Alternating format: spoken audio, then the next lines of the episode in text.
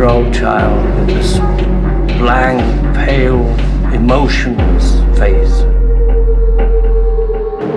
The blackest eyes, the devil's eyes.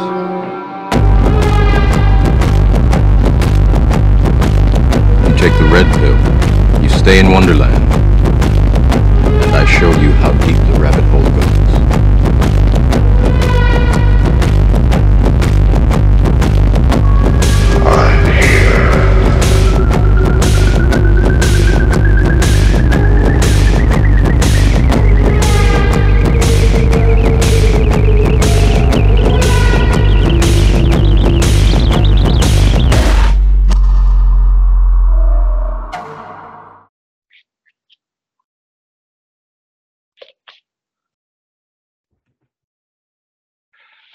Another episode of Subconscious Realms. I'm your host, General Lee. And for tonight, um, uh, this extraordinary gentleman uh, needs no introduction whatsoever. Uh, ladies and gentlemen, please welcome Sir Robby Marx. Uh, now then, Robby, mate. Hey, how you doing, Lee? I'm good, thanks. Uh, yourself? yourself yeah, mate? it's it's been busy. Um, I've been cranking out a bunch of art. Um, I just finished a poster for the Ganja Grail in The Maine. Ganja Grail. Yeah, yeah. It's a big Ah. ganja competition, and they have a bunch of bands. Um, it's in uh, Maine. Um, I want to say it's the last uh, of September into early October. Oh, last Um, weekend. Like last No, weekend. it's it's it's coming up oh, here, oh, wow. Okay. September to October. Um, Is it like a big fe- festival? Like? yeah, it's a big harvest festival. Um, you know, and they they basically match their wares to see who basically has grown um the best in in the neighborhood, you know. Gee, man, that Yeah. sounds like proper um, something you do fucking nine years ago. Yeah, yeah.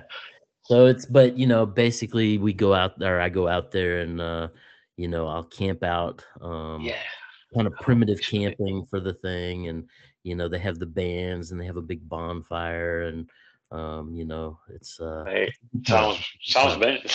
It Oh, really it is. does. it is um but yeah so i'm just basically doing a lot of work right now um So, mm, uh, do you eh, would you have you designed the like the poster for this festival, uh, Robert? yeah yeah and Ah. basically the image is done um and like the header i did um it's nice um and then uh, we're going through some textual changes right now just hammering out the final details and then they're going to release it on you know it'll be on like relics and a bunch of miscellaneous places announcing it as a festival you know so oh, yeah bet, I bet you can't wait. I bet you can't wait. Uh, yeah what's it's, the it's what's the weather know, usually like, uh, Robert? that time of year is usually right when all the leaves are changing. So basically, this place that it's at, um, Harry's Hill in Maine, um, in Starks, um, you're basically um, on like a hillside overlooking like mountains all around you. And like all the leaves are changing colors, and you got like oranges and reds and some, you know, remaining greens. So it's just like an absolutely beautiful time of year, you know. Oh, I was just going to say then that Yeah. look, uh, beautiful. Yeah, so Uh, that's coming up, and you know, I'm just uh, basically um, cranking out a bunch of this art that I've been kind of building up uh, while we were out on the road, man. So yeah, which is um, every single piece of your artwork, Robert, is it's like it's from uh, another world.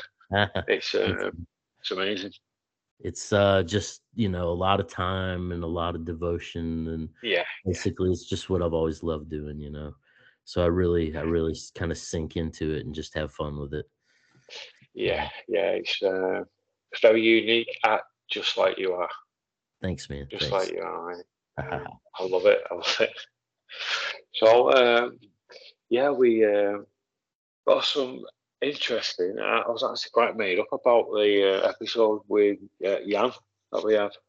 Mm, Some yeah, really good feedback off that. nice. Uh, as I mean, with, I, with uh, I know. every episode we've had, Robby. Yeah, and I know Jan um, Jan is is a rather you know controversial figure to a lot of people, and I just thought it would be interesting to get him on and and just kind of talk to him about you know basically what his stance is on the whole thing. And I don't know, one of the things I really wish we would have gone a little bit more into was um, the uh, the mushroom culture before um the spanish came in and you know basically the the stuff previous to um in other you know but basically we were there to talk about the book so we kind of stuck to that subject you know which was good yeah so, yeah yeah. Yeah. But uh, yeah de- i've definitely uh, looked at Jan again. Um you said there's uh, there's so so many areas he could have gone that conversation. Oh yeah. Yeah. Jan goes down some some deep deep rabbit holes. And you know i don't necessarily agree with everything he says um but like i said you know he's he's produced a lot of the same um miscellaneous results that i have in in my Yeah, research, yeah. You know and and he you know definitely philosophically you know um sometimes we mesh and sometimes we don't but hey that's the that's the idea of dialectics. The It is, idea of, you know that which is basically you go back to the greek you know and dialectics was basically what they was the idea of a conversation you know? So the idea of having a conversation those dialectics it's like you know listening to what other people have to say and comparing that to your own personal beliefs and you know you know maybe you don't agree maybe you do agree but but it's it's you know the idea of expanding the possibilities of what could be i think is the long term net result you know of the conversation you know yeah. I mean, well, it, think about it. If you if you're having a conversation with somebody and um, if you're just agreeing all the time, it will. I, I don't think it would be as interesting as if there would be some. And I'm not saying all the time, but I'm just saying if there would be like some like differentiations in what you're talking about. That Yeah. would make it more, you know, like the the conversation will go a diff- take a different path, if, if you know what I mean. Right, right.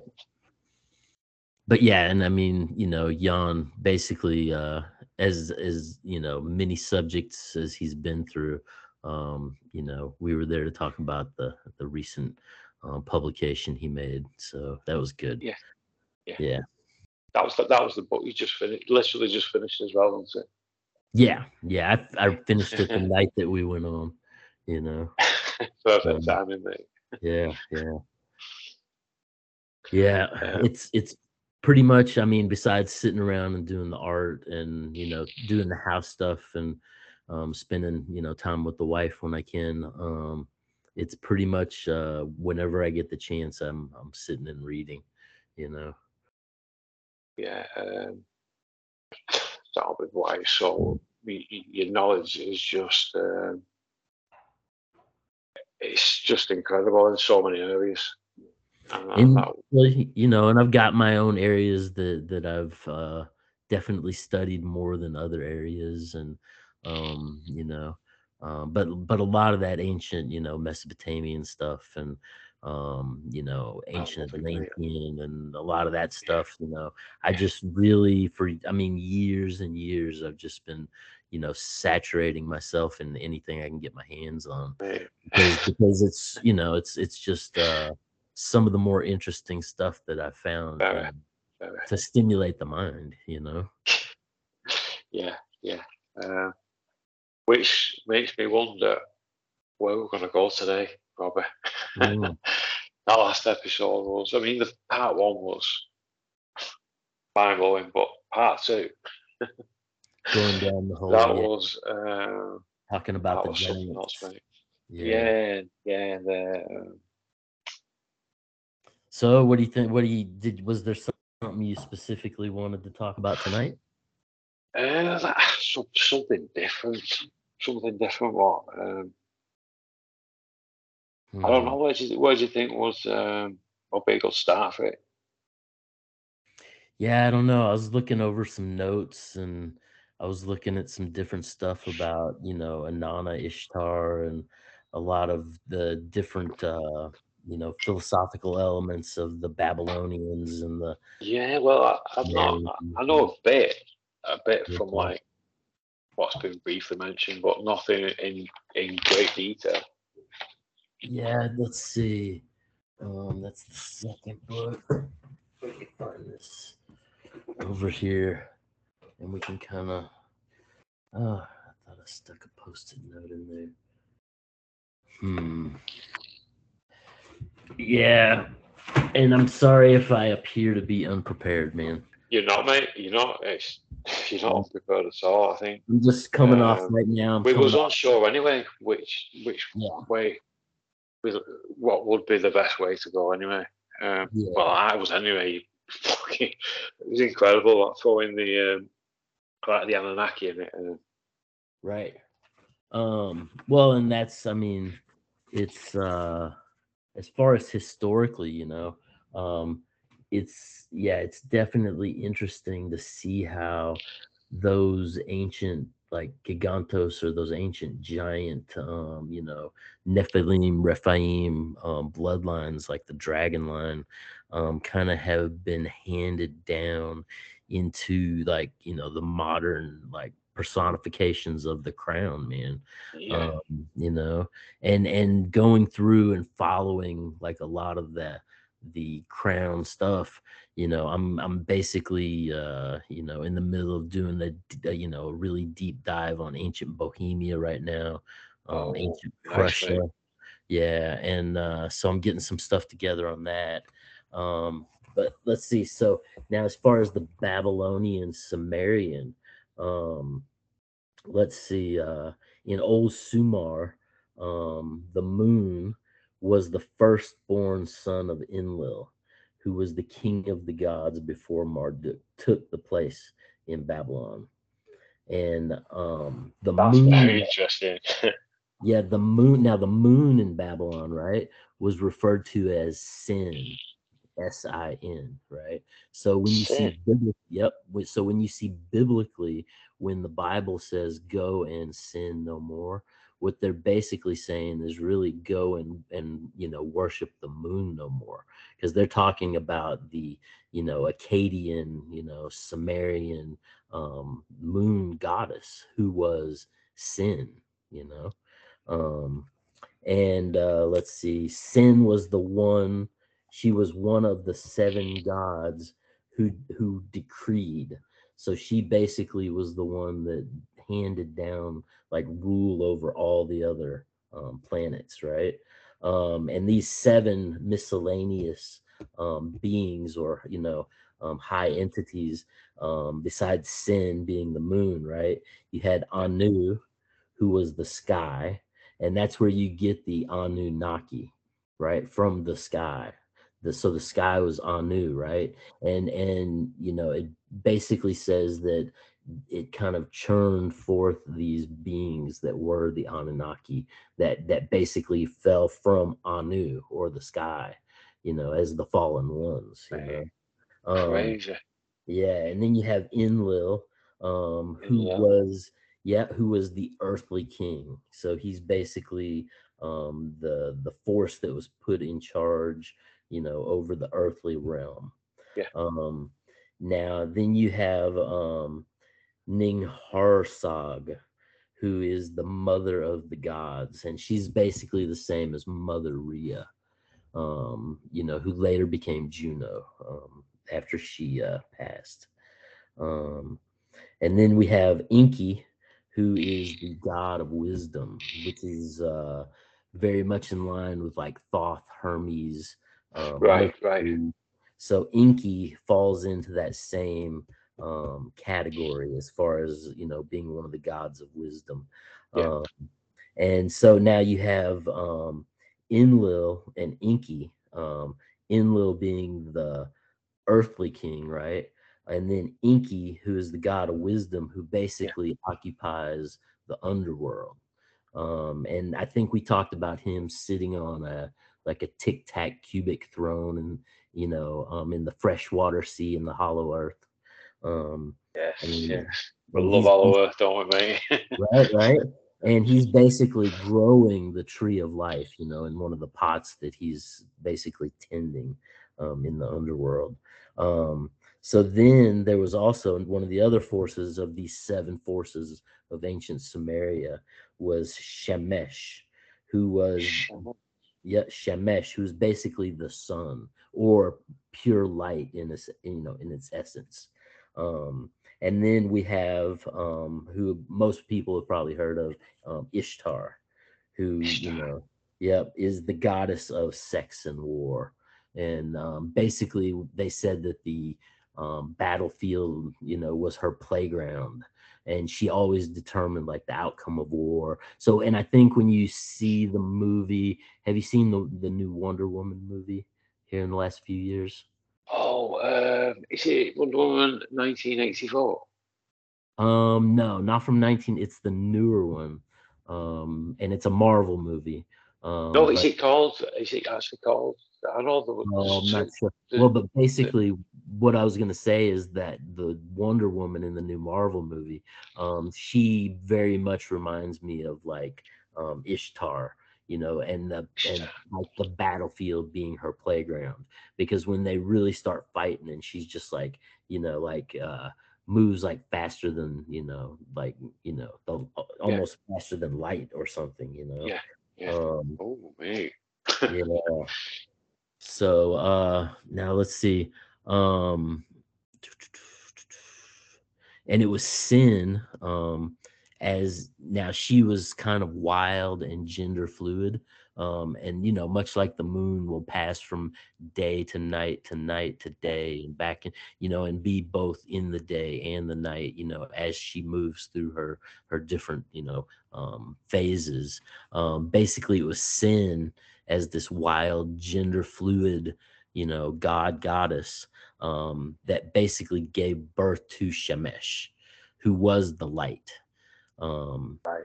Right. So um, it was basically, and here we have the story again of basically um, this this uh, goddess of of darkness um, and light um, that basically gives birth to Shemesh or the light.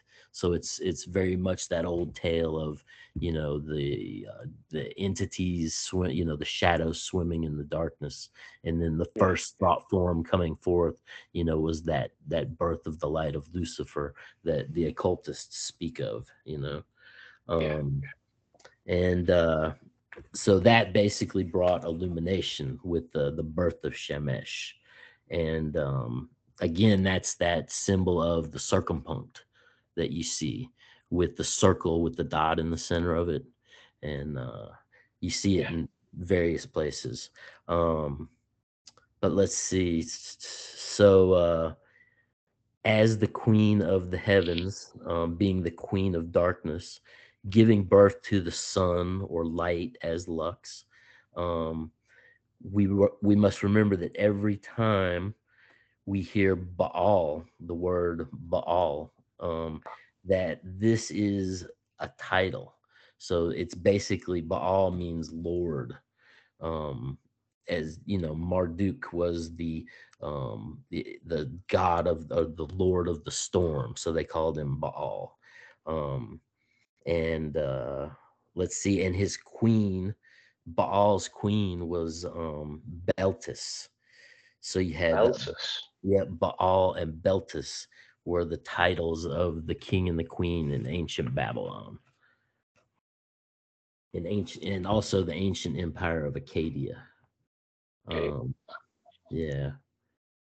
So but it's uh you know it's just interesting looking back at that whole mythos of of the babylonian sumerian um philosophy you know and and how um it ties in with egypt um, how it, it ties in with those uh, drifting nomads, you know, the Scythians um, that distributed yeah, through uh, Mesopotamia and into India. Um, and uh, yeah, yeah. Um, just, just. It's, uh, it's incredible, isn't it? I, I was like the stories, how it carries yeah. on.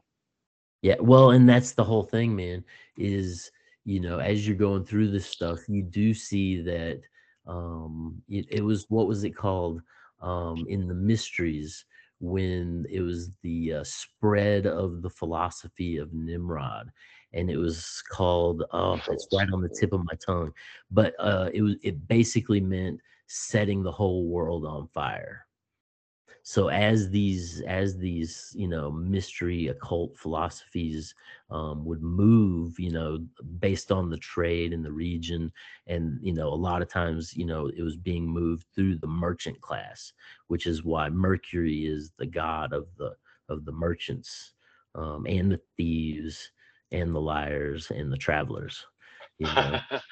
So you you basically have mercury being the mercur or you know related to mercantilism. So you basically have this you know these these essential stories um, dating all the way back into you know um, depending on the the you know you have the hyperboreans um, coming in and you know like they're bringing and this would be more um, like uh, the Irish um, and English kind of area, yeah. where um, they're basically coming in, you know, and it said that they came in on a magic ship and you know surrounded by black clouds and like the maidens you know like uh these tall maidens with braids in their hair brought like yeah, you know, loaves of bread and like brought the you know the hyper you know, originally the honeybees were said to be hyperborean you know um and, and but at the same time you also have um, isis in egypt who announces that she's the one that brought in and introduced the honeybees, um, you know, and called them um, flies that make nectar, you know. So um, interesting. Yeah. So depending on you know um, whether you're talking about the Dagonian or the Veracota, or you're talking about the Hyperborean, or you're talking about, you know, they all have um, similar stories um, that they're relating and and similar information that they're bringing. Um, oh, back to the Hyperboreans. Um, probably the chief head of the Hyperboreans, right, was Apollo, and oh. Apollo when he came, oh, yeah, he, he, go ahead. Very interesting, there, mate. yeah, yeah. So Apollo brought his medicinal gardens with him. So he basically brought, you know, medicine into the new world, right? And he basically had um, gardens with all his herbs and all his different, um, you know, roots and spices and um, and in the garden, one of the main things he brought was the apple tree or the Apollo tree, right? And ah. um, right? So um and and you know when you had you know you have the whole idea of an apple a day keeps the doctor away. Um you have in uh, like ancient um, rome and italy um if a boy were to throw an apple to a girl that was like a proposal to marriage. And if she caught the apple then she was bound to marry the boy you know? So um but it, it's it's all yeah it's always had this um this idea of healing and generation and and basically bringing forth life as far as the apple you know? Um yeah. but it's funny crazy, that, crazy isn't it? Right right. Well it was now and it was the apple tree um that the druids well as the apple and the oak tree both but the apple tree the druids also in the wintertime it's where they would harvest the all heal or the uh um what's it called? The mistletoe from you know which is basically a parasitic um, plant that grows and blossoms in the winter you know? Um, but that the druids actually thought that it was a uh, um, a plant that had come from the moon from the mountains of the moon and it had been left behind by the gods on earth right? Um, so they would basically go up and harvest this mistletoe um, with a golden scythe, you know, on a certain day at a certain time, and and basically cut the the berries down, you know, and and they could they could never touch the earth, you know, because it was the semblance of the idea that they were suspended between the heavens and the earthly realm. So that's kind of this, you know, the idea of the magic happens in between, you know. So, um, but but when we look forward as far as Apollo, um, we see biblically that um, he ends up in the bottomless pit, um, very much along the same lines of like Lucifer, you know.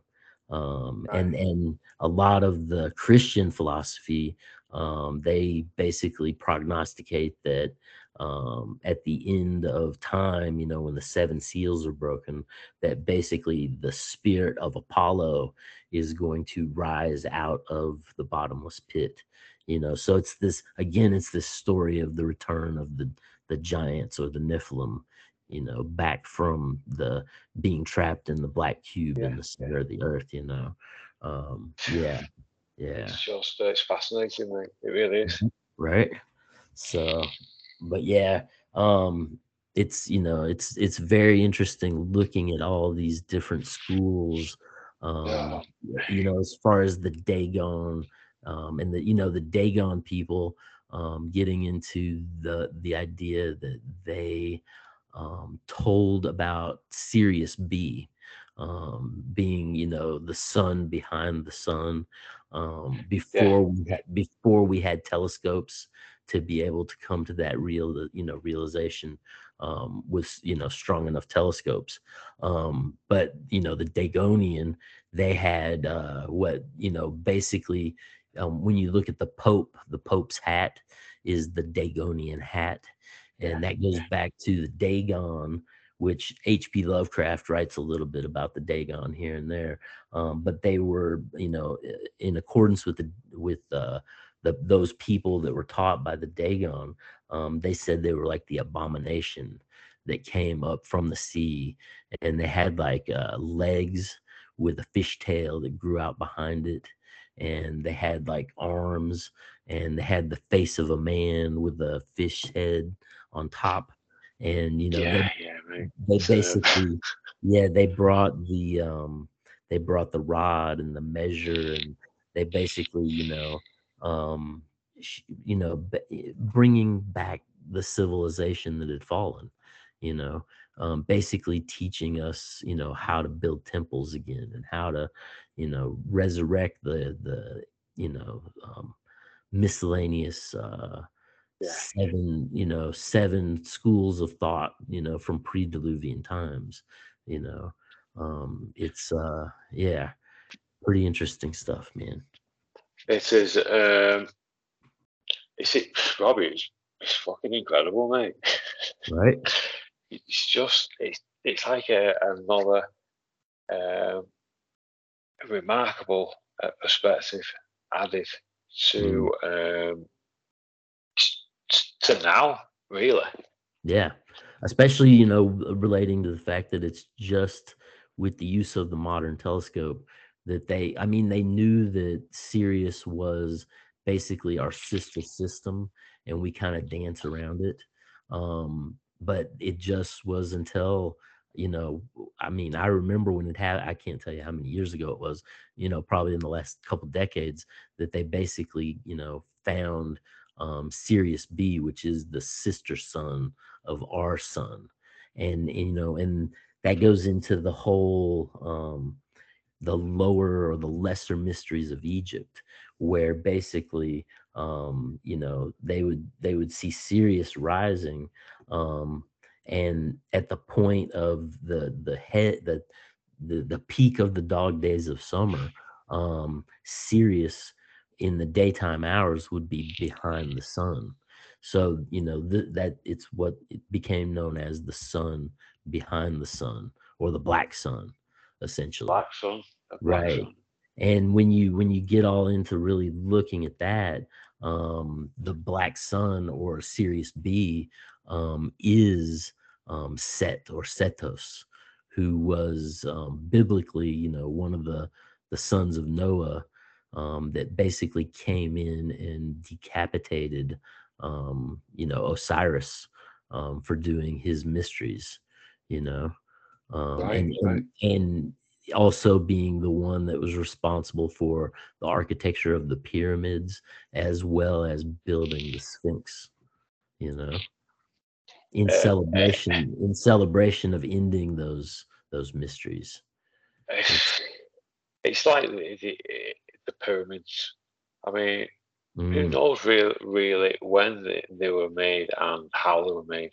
Yeah, it's uh, it's definitely there's definitely so many different um, interesting thought minds on you Yeah, know yeah. what they were, how they were built. You know, but well, but the one thing we do know about pyramids for certain is they're on every single continent of the planet.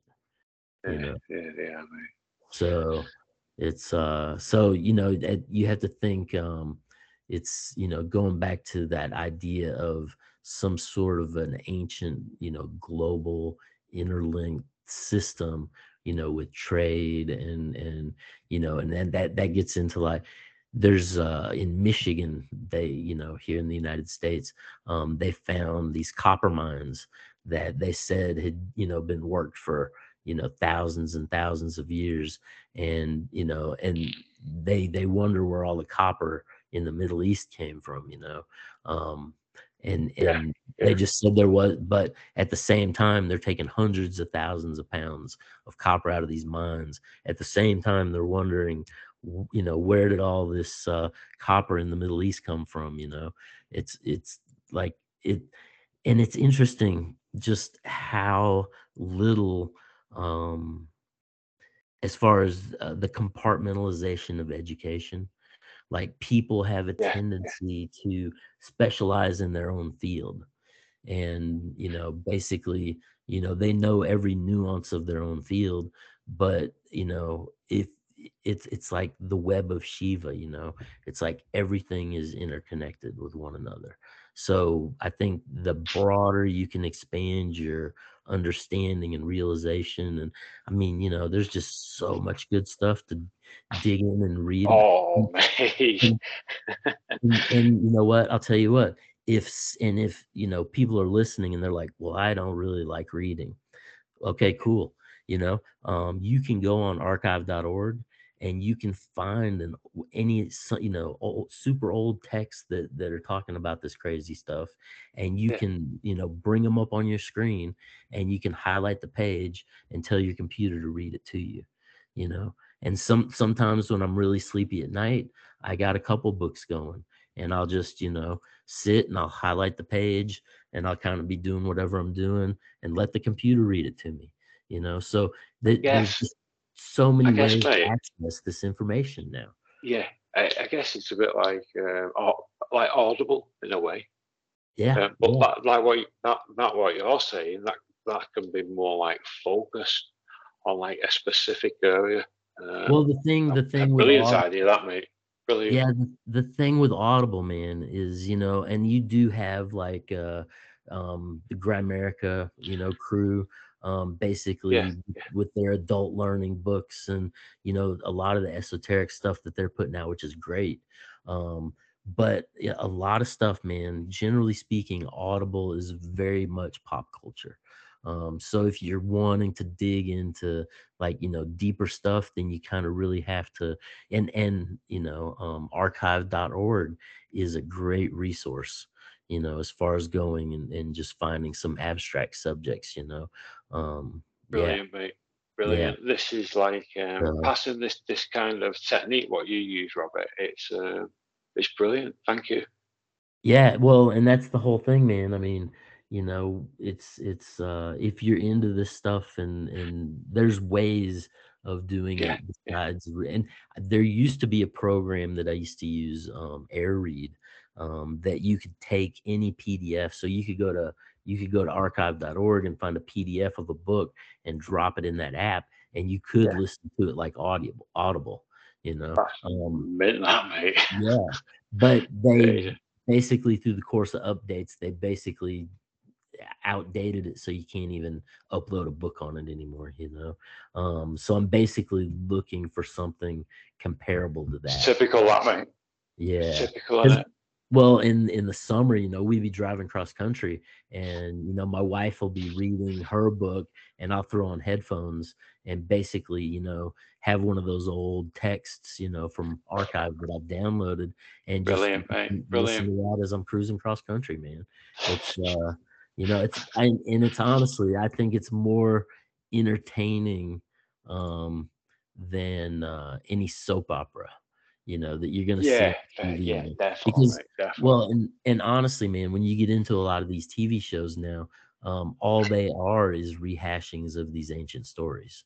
You know, and and it gets to the point where you know at a certain point it's like it's it's predictable it's like occasionally there's some you know some good stuff but it's uh yeah i mean um yeah Try, mate. Try. I think um, like out of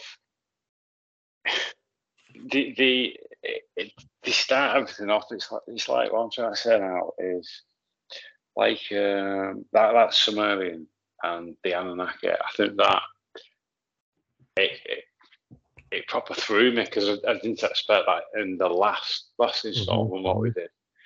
Um, now, mate, um, so so if we get back into the the whole Sumerian stuff, right? Um, as far as the the Apsu being the fresh water, um, you know, and and you had so you had the salt water and the fresh water, right? And the way right. that the Sumerians looked at these were that they were like as two dragons or two currents almost, two right? Dragons. Right, like a male and a female current force. And one of them they looked at as a red dragon, and one of them they looked at as a dream a green dragon, or the, which became the green dragon of the alchemists, which takes us up into Eschenbach's uh, you know, Grail, you know, quest. Yeah. And and you know interesting, mate. Interesting. Yeah, yeah um and and so basically those two dragons were the positive and the negative energies of the perceivable reality essentially very much analogous to like the yin and the yang right? Yeah yeah. So you, so you had the pushing and the grinding you know and and that friction um that basically was what brought forth you know reality yeah. between the two you know? Um so and it was Tiamat was was the name of the salt, the salt water. Um is that be the is that the red dragon? Let's see the two dragons. I would say you would have the red dragon probably as the fe- yeah the red dragon's female and the green dragon is male. Female. And that probably gets right up into the green man as well. Um, Interesting. Let's see. But yeah, it was this Tiamat, the salt water, that basically when these two dragons, you know, clashed in the heavens, um, it, the Tiamat, the the salt water, um, is what was believed to be how the earth got its salt salt water in the oceans.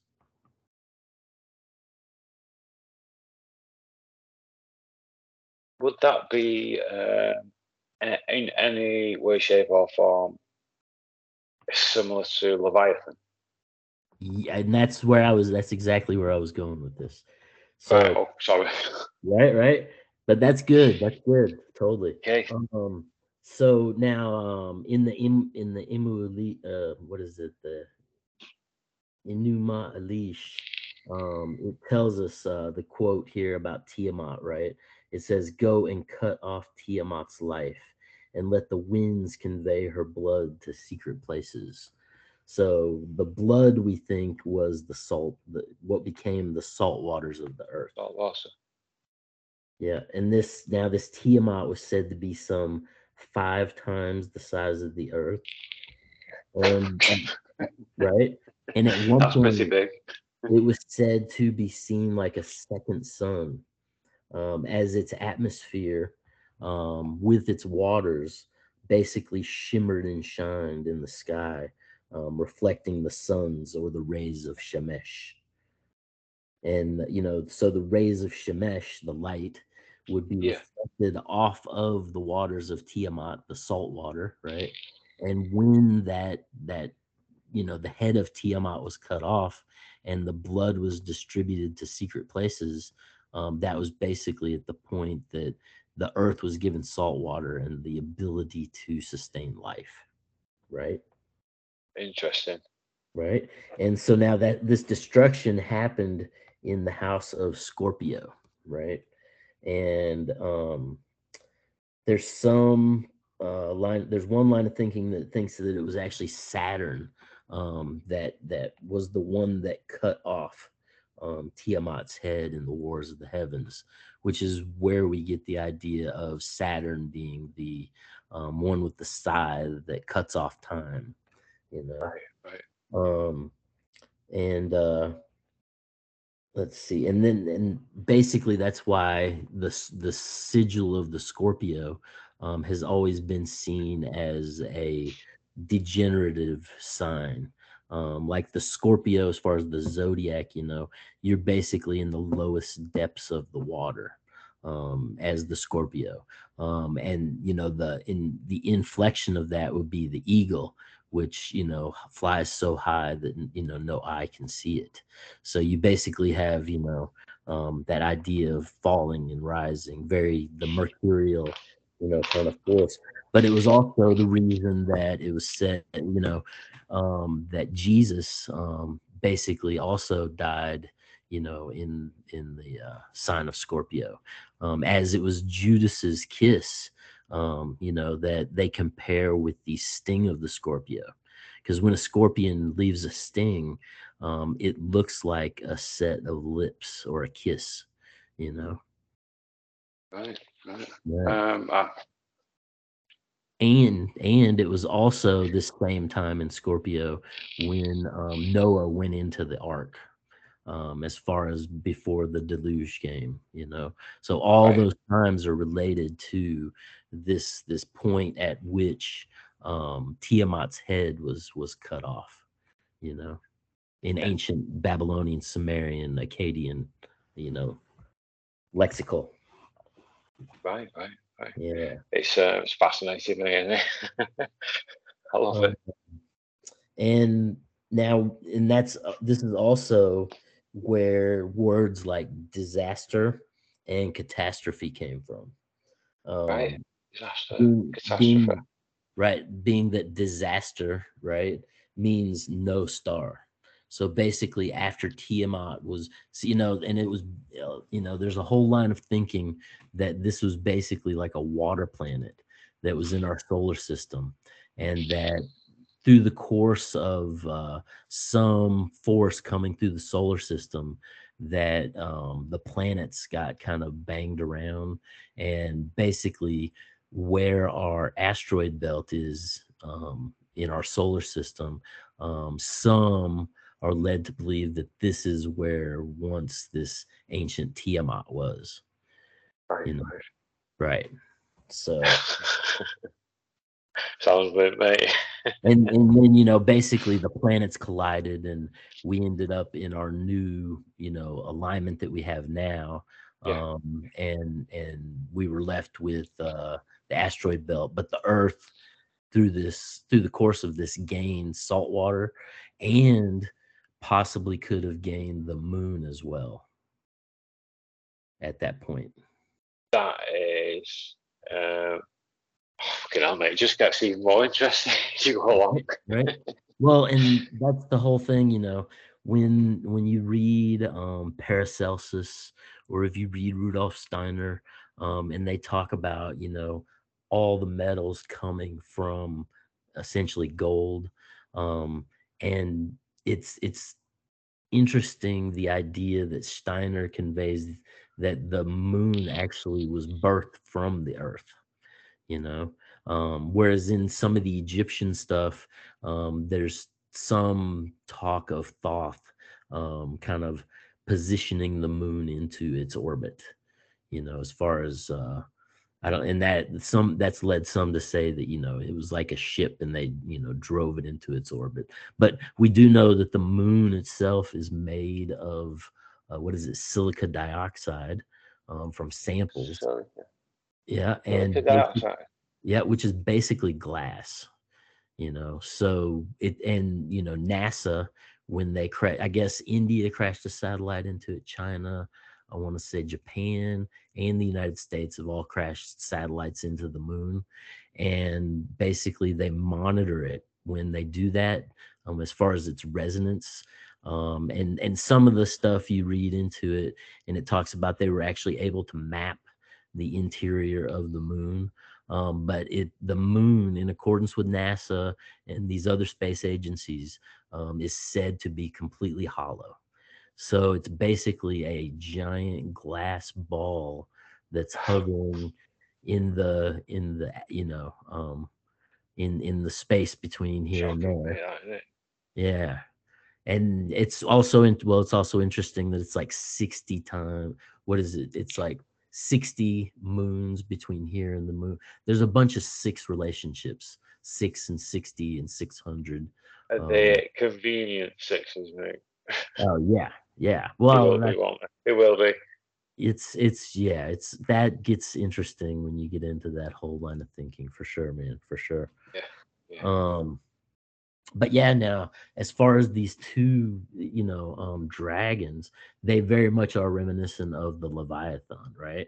And and when you get into the whole idea of the Leviathan, um, it's basically um, biblically there's two leviathans. There's two of these um, serpents or dragons or you know these these energetic um, forces um, one of them is said to be a curved serpent, and the other one is said curved to be serpent. a curved serpent, right?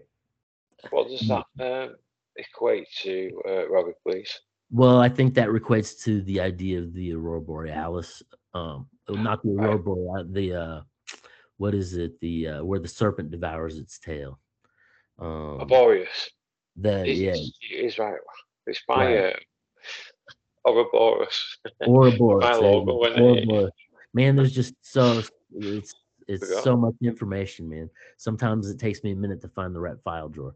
Um, so the the Ouroboros, right? You know, which is basically this idea of um, the you know you hear a lot of people say it's the snake eating its tail, um, but that is not truly what it is. Um, the Ouroboros is actually the snake speaking itself into existence. So it's actually creating itself from nothingness. You know, that but but like all cycles, that works both ways. So yes, it could potentially be the serpent devouring its tail versus the serpent, you know, eating its tail. Yeah. So yeah. Um, but that's one of the leviathans is the curved serpent, right? Which a lot also is associated with the curvature of the circle, which basically relates back to the idea of the mother of chaos, right?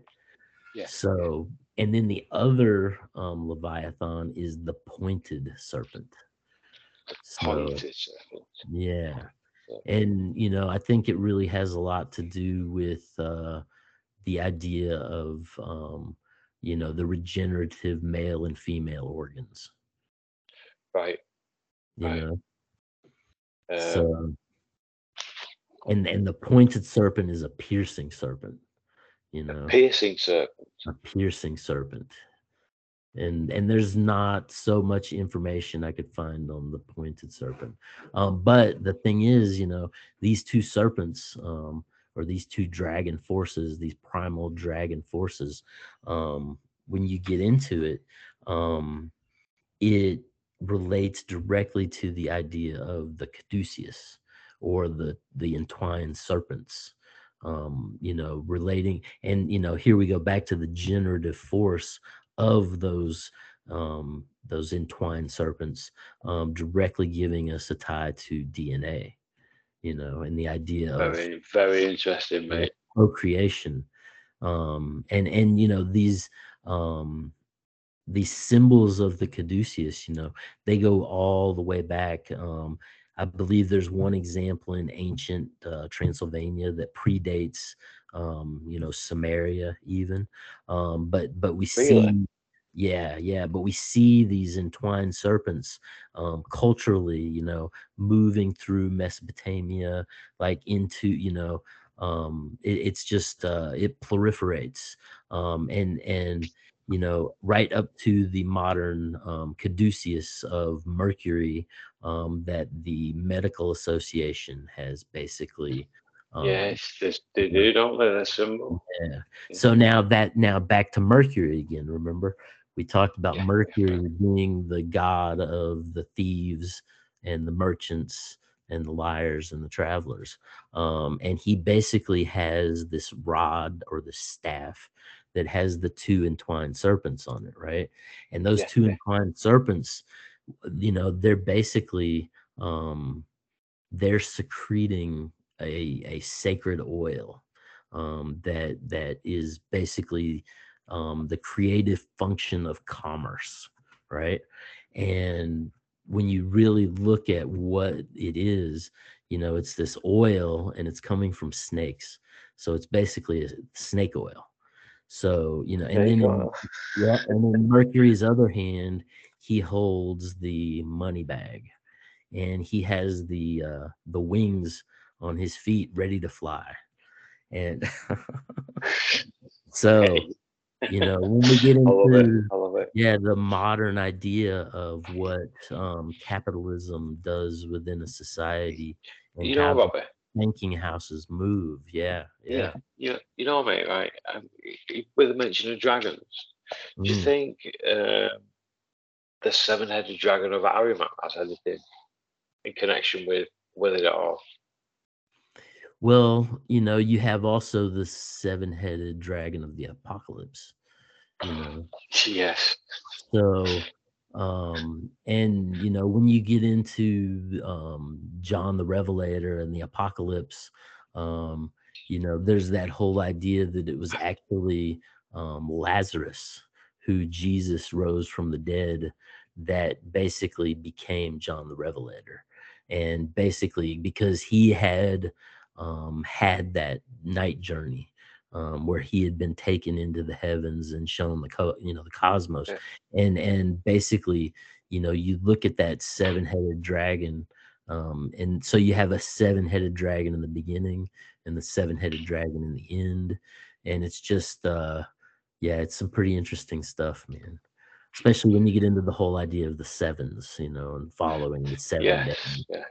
it's uh yeah. Is it is it all uh, just a coincidence? Um, I I don't know. I don't think so. Mm. There can't it's, be that many coincidences. Sure. Well, you know, um, on a certain level, you know, I don't know. I I honestly believe that there may be no such thing as a coincidence.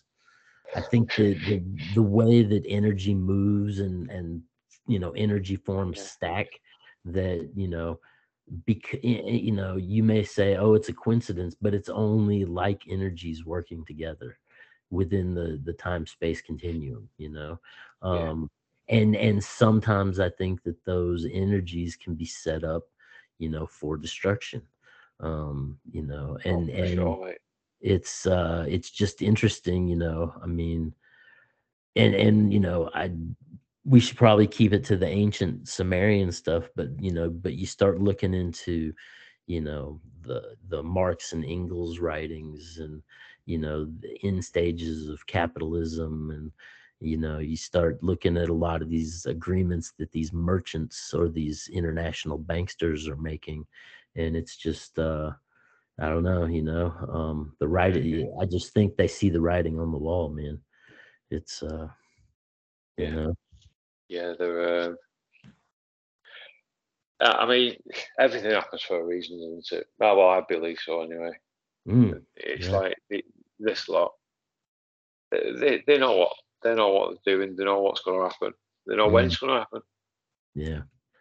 Well, uh, and that's the that's the interesting thing, man. If if you you know, um, I I think that the way the universe functions is it's kind of like just a fractal and you know yeah. if if something can yeah. manifest it will you know? So it's like should you be surprised with anything you see? Probably not. If if you have the, the open-mindedness to be able to to say that the possibilities are endless to all extremes you know? Um i think that they, I, I, think most that, yeah i think that what you know what we really all you know um, if you read you know all the ancient texts and you get into all these philosophies and you start walking down these paths you know um, what it all really comes down to is knowing thyself knowing yourself as a person you know um realizing how you are in the world and why and how you perceive the way you Yeah. perceive the things that you perceive you know and and it's you know um it we can all get you know um fooled by the snake oil man you know Oh, yeah, definitely. it's it's you know because it's it's just they just grind that stuff out and sell it everywhere man you know it's like we were talking about you know before the show started you know it's like you look at like you know they say guinness for strength and you know the soda Yeah. pop moxie you know to, to basically give you some nerve you know or what you know take a shot of whiskey you know you take a shot of courage you know it's it's all these these ideas that these things can empower you you know and then then when you take that and you use it as a marketing campaign you know and play on people's subconscious you know realizations you know it's uh Yeah, it is. Um, and that's very that's very low level you know that's just that's just you know if you research like uh what's his name there you know madman um the advertising um oh edward bernays you know the madman. I love it. yeah yeah he well he was the madman of advertising is what they called him you know and he's the guy that's basically behind the idea that sex sells you know so if you include sex in it then it's going to titillate someone to the point of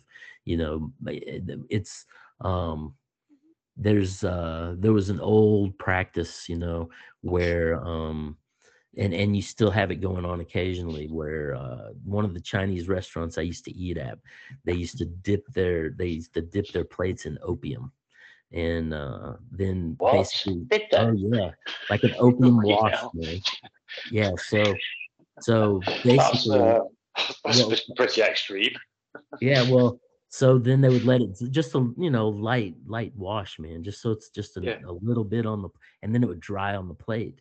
And then when you get your you know your buffet and you eat all your food, when you get done eating, you feel really good, you know, and you're like, that's my favorite. That's my that's that's my favorite yeah that's my favorite food ever and so you know um it, and you know i like i said i know a restaurant that got shut down for doing it you know? Um it's you know so on on all levels you know there are people out there you know what do they say here in new england they say you know in the wintertime you rub two pennies together to make a nickel you know?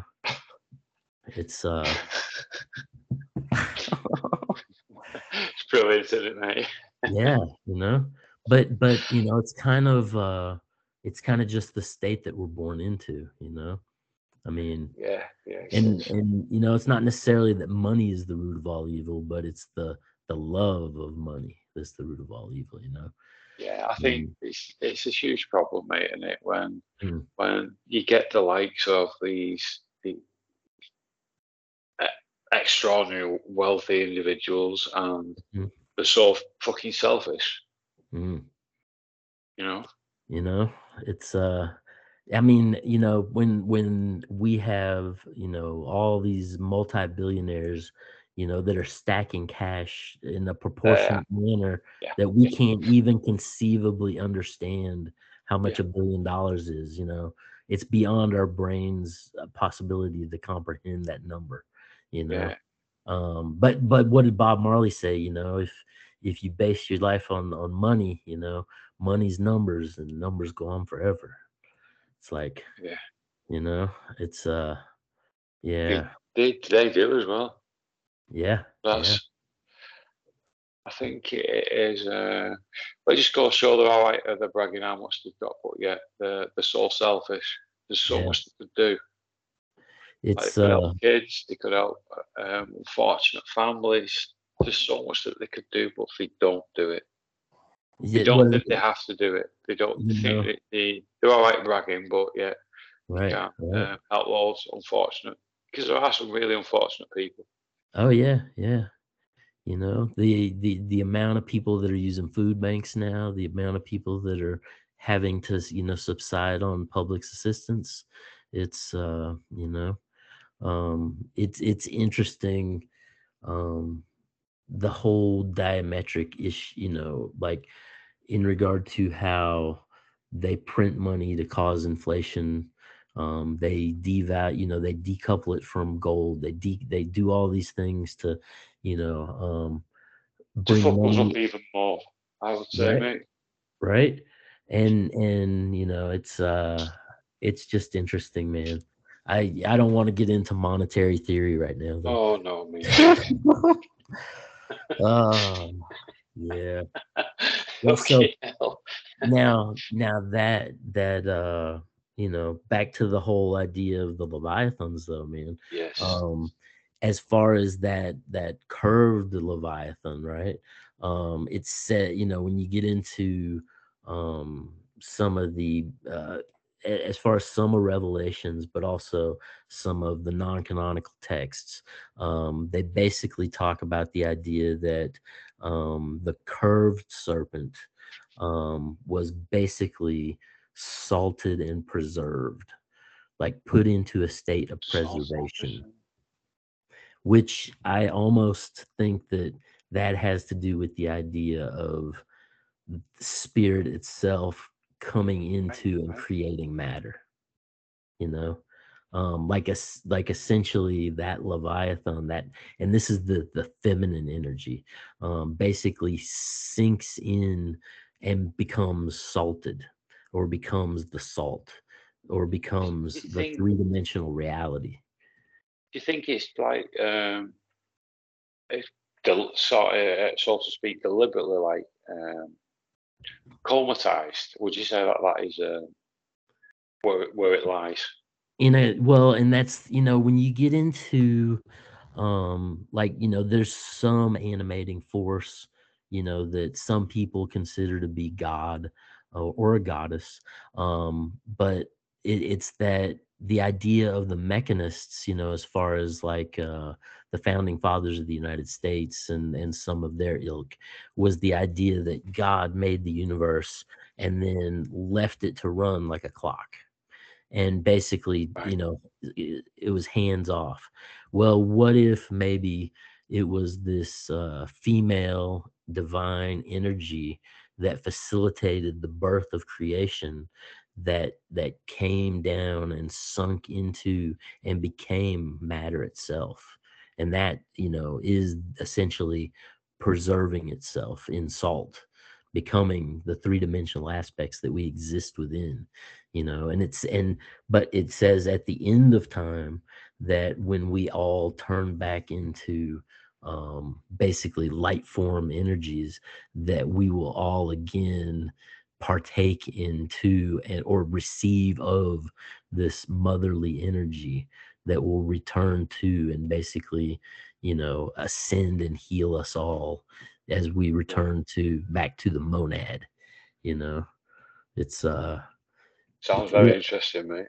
Right? Well and that's the other thing man. So you know when you come into uh, from spirit into matter and you create the idea of a, you know a progenerative life-giving you know world like we live yeah. in now you know with trees and you know just fleas and mice and all the way up to like these un, you know unbelievable you know just creatures that that you know some see and some don't believe in um yeah. what if what if all of the animating factor that that is everything is that leviathan and we're in in that leviathan as part as far as part of that leviathan you yeah. know?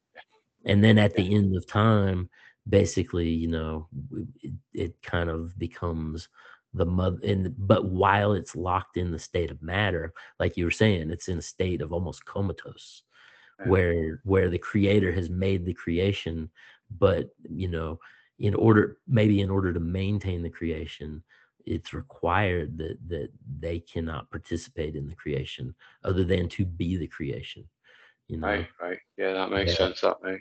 Interesting stuff though man. It is very interesting. Yeah, yeah. i love it mate. yeah. I love it. Anything to do with uh dragons, mythology, anything like that, Robert. Mm. I, right. Well, and you know, generally the medieval idea of the dragon, you know, is all the elements. So, you know, it's earth, wind, fire, water, like all combined into the singular, yeah. unit that that you know is this um you know the, this creature to ma- that all of us must master and slay you know Yeah. it's uh Yeah. on an esoteric level you know um let's see what else do i have here You see, uh, uh, what, why, why you you'll see what you've got there, mate. It's like when when you just mentioned that on an esoteric level, Hmm, that's when things get, get even more interesting. right well Yeah, and but to me anyway. To me, yeah, yeah I mean, Robert.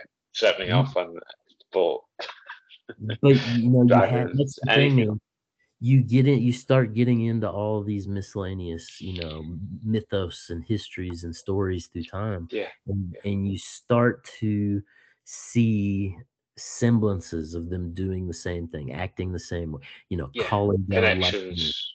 like having Yeah. night journeys like these these different things where they're basically um interacting and connecting with the higher and divine powers of the cosmos you know Yeah, yeah. so so once you realize they're having these things then to go in and proceed to try to understand you know what what was going on you know um Oh, mate. and and it's uh yeah it's it's you know very it's and and you know yates when you get into yates um she said that everyone who studies history as they study history they are changing history. Because depending upon our understandings and where we're coming from it's going to inflect and give us different viewpoints as far as to what we perceive. So some people are going to you know be able to draw out certain facts that another person may not be able to draw out you know? Yeah. yeah, Yeah, we're all different, man. We all different. We all see things different. right right. And that's the spice of life man Says, mate, know? if we're we're all the same, it would be. It Oh. would be so fucking boring, mate. yeah yeah it's uh yeah well and i mean but even being also different we are also also same you know in the sense Yeah. that that you know we're occupying this planet you know we have our feet on the earth like you know it's like it, the the aspect of the the mental limitlessness of of the ideas of the mind you know it's Yeah. uh yeah yeah Brilliant, mate. You are uh, you're a legend, mate. You just continuously blow my mind. I love Um, it, Robby. I love it.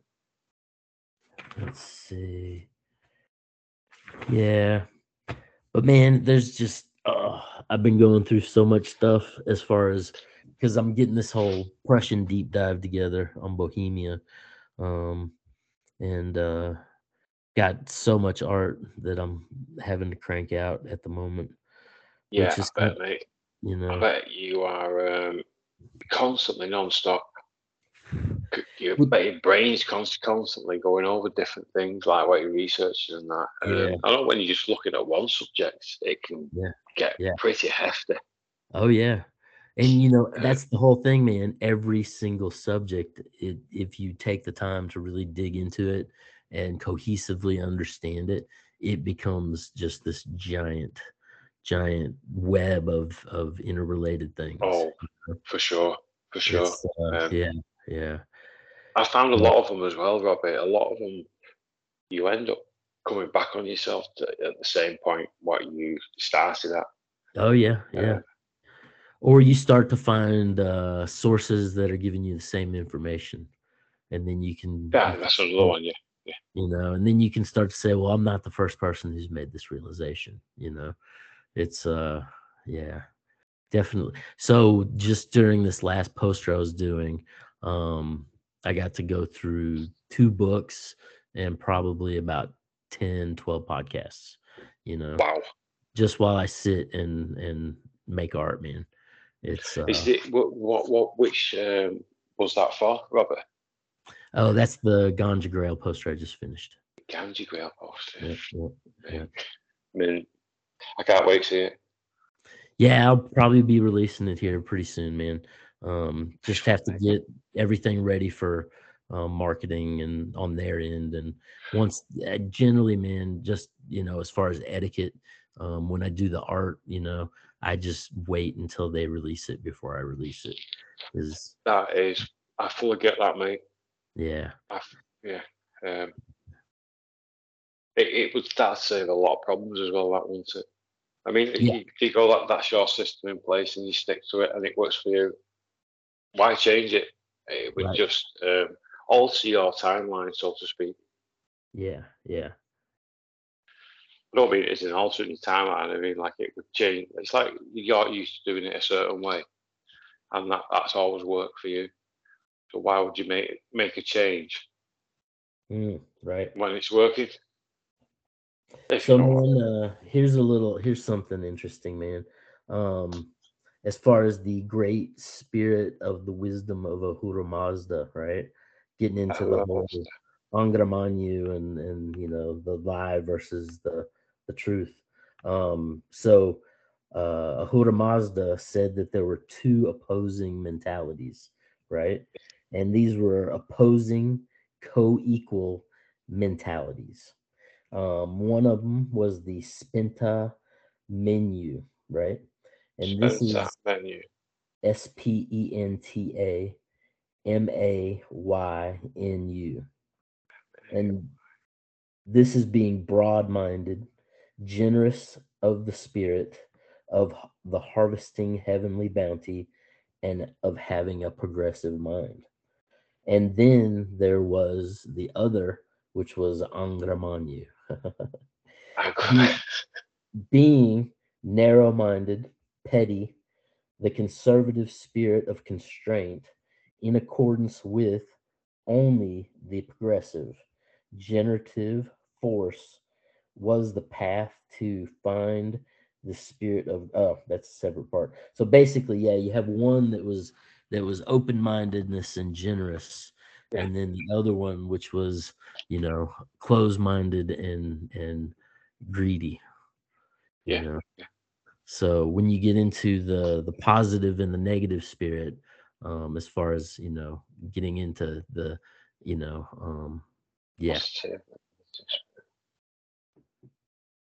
Yeah. Well, and and so back to the Leviathan too, you know, um, the idea of of that coming into and creating matter, um, that would also relate into the idea of Adam and Eve, when um, Eve ate of the fruit and brought death into existence. As far as so, if if you were to come down in and create a, a bountiful, life giving you know plane of existence um, at the same time by de facto you know forcibly you would also create death you know right. yeah, yeah. you know? Yeah. So yeah it's like one doesn't come without the others is it right right where, and where there's actually, there's dark there's light yeah the yin and the yang those two yeah, dragon forces moving against each other you know the Ouroboros both creating yeah, yeah. itself and destroying itself. It's uh yeah. So it seems this episode's been a lot about those two serpents. You know, it has, mate. Um, yeah, you know, uh, well, you now, know, go ahead. Just one, just a quick one, mate, Robert. Uh, I'm not quite sure if you know uh, about this, but we've got um, the flag of Wales is a red dragon. Mm.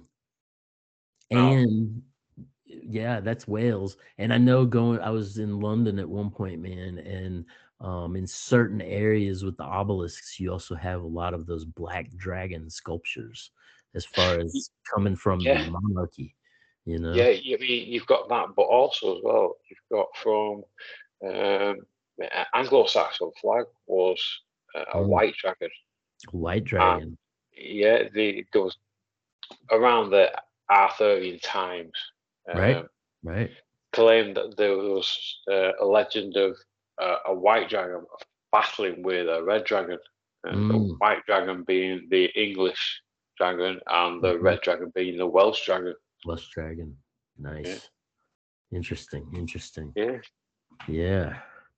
Yeah, and that's in you know, but you know, again, the two dragons battling these two you know forces Yeah. yeah. um and and you know um when you get into back to dialectics in the conversation you know it it's i start to think on a certain level that a lot of this world economic forum stuff and and Yeah. the klaus schwab and um i think it it has to do with creating you know the narrative force you know as far as one side yeah. versus the other um and and it's uh yeah i mean like like hitchcock said you know you have to have a basic element that drives the story and it doesn't matter if Yeah, it's you know x y or z um but but in order to precipitate you know i mean so it's a i mean they're almost like you know comic book characters man yeah. you know it's uh It is. It's crazy, man yeah Oh, I, I, I love. I love it all. oh yeah Um, I don't. I mean, I mean, I'm not into. Obviously, I'm not into when people actually getting hurt, and it's like all the wars and all that bullshit. It's just, it's just unnecessary. mm. it is But yeah mythology is me, mate. I, I, just love it. well all this what we're going over now. It's, it's incredible. but I think what mythology really does for us, you know, um, in a great way, is it gives us um, different ways to look at things and have realizations about the world that we live in. Yeah, yeah. You know, Um, and and and that echoes in, you know, and right up to modern times. You know, Yeah. it's uh, yeah, it is. It's extraordinary, Robert. Because there's that that many uh, that many different pantheons, that many different realms, Mhm. right, and a lot of them, a lot of them are just so similar, right. Well, but from so completely different times. Yeah. Oh, yeah. Well, in you know, back to the whole echoes. You know what? You know, Mark Twain. History doesn't rhyme; it echoes. Um, but it's it's and you know how we were talking about the caduceus as far as the medical caduceus. You know, um, that that symbol with the two snakes that are wrapped around the fiery torch um, is the symbol of trade and barter. It's not the symbol of of medicine and healing you know um this the symbol of the ser- a single serpent on a staff um being you know from asclepius um is basically the symbol of healing and medicine you know? So so when you see a lot of these you know hospital associations um it's just interesting that they would choose to use the symbol for barter and trade over the symbol of of the healing aspect you know? Yeah, it's uh, it's crazy, isn't it, mate? yeah yeah yeah um trying to think uh the, the serpents we were talking about the serpents and that it's uh yeah but but you know um it's uh it's it's quite interesting you know just to see just to see the whole evolution of it all you know It is. Um, it's pure fascination on on like a, another level, um, Yeah. especially when you you you've taken like this episode to a, down down like a, a route that I didn't expect, and that that's what I love about you, Robert. Is you could take it to that many different uh, areas, um, and every time you just seem to nail with what I'm thinking as well. Mm, Um, it just makes sense. But how you put everything together, it makes sense. right so now um Zora now did you know that Zoroaster um as far as the whole idea of you know um all the stuff that we had previously talked about um was also the one who did we talk about um the birth of Mithra I don't believe we did, but I'll, I'll fucking please let's go there. so uh now you you're familiar with Zoroaster pretty extensively. Yeah. Uh, yeah, a bit, a bit. No, I wouldn't yeah, say extensively, but yeah, I, yeah. I do like uh, looking into that that this particular area at the minute. I think right, it's fascinating, right. Robert. Right. It really is.